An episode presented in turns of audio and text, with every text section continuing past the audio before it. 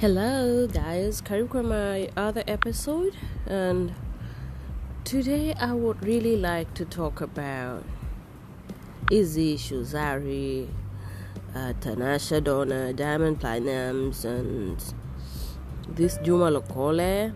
Um, at some point, I don't know if it is planned or this is real life because Sepia podcast go based on lifestyle we should ask about this and we should talk about this. As a media personality, I think kuna ugumu wa kwenye kumove on hasa kwa upande wa Zari and Diamond because this feels like the game and I posted labda waoe wote wanne ili kuwe na amani because when Zari came, people believe like she is the one, and Ali insist, Ali insist kwamba, Ali insist kwamba yeye na Diamond are back together, wana co-parent. Alikuwa na insist na she even said something like anamtakia kila la heri kwa mtu ambaye atamtuliza, right? But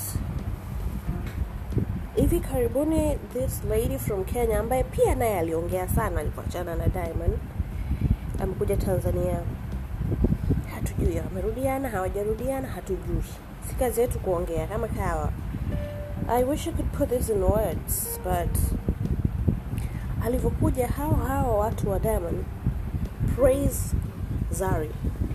Oh she is the one. We like her. She can cook. She can do abcd and then right now tanasha kaja wanageuka tena. Oh mapenzi tanasha zari mbibi.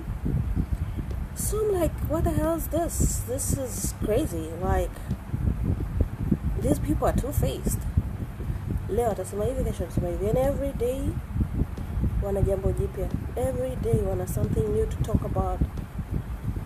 Then to make a long story short kama wataweza basi waolewe wote tupumzike. Lakini pia nimeona zari akiwa anasema ameachana na diamond three years ago miaka mitatu iliyopita and ana haki ya kuwa na yoyote anataka kuwa naye. Na anasema baada ya juma lokole kumuita ashaboko ni kwamba aachwe. Analamba makalio ya bosi wake. Ushaelewa eh? but when you think about these things I think she's too old for this. Like the drama.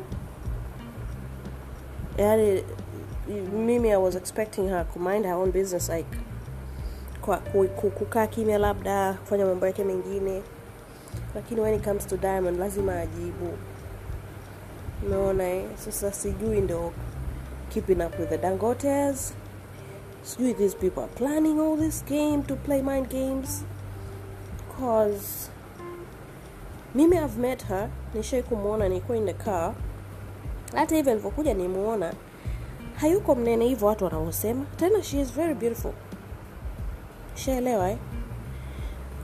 yaani ana bodi la kiafrika kabisa. Ana bodi la kiafrika. She is beautiful like I don't know what else watu wanakuwaga wanataka lakini akija hivi watamsifu watampamba maneno akiondoka wanamnanga. Eh, sielewagi. All in all inaonyesha familia za afrika zilivyo. Kwa mawifi na mashemeji. Hawajielewi.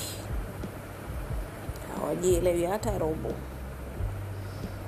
And mi mwenzenu kwa sababu i have my own money i live my own life i would never let person do that shit to me. Like mi ni mtu wa moto ni moto. Ukianza mi namaliza. Alafu kesho kila kitu fresh yani. Ili mradi nishakupa the test of your own medicine. Ndio maana i can even talk about diamond. Like alianza mi nikamaliza. Kapani kweli akaenda akakimbilia mahakamani. Kumwenyewe nika, nika, nika yani kesi kesi. Juu kesi juu ya kesi. Lakini right now I'm cool. Naendelea na mambo yangu mengine and kama amefanya vizuri I'll just talk about it. Ntamposti nini? Cause I don't hold grudges but kwa watanzania mawifi na mashemeji ni wanafiki. Full stop. Tujifunze jamani not to invite these people kwenye maisha yetu. I've been talking about setting up some boundaries. We should really set boundaries with these people. Kabisa. Thank you for listening. Kama una maoni drop your comment. Kisses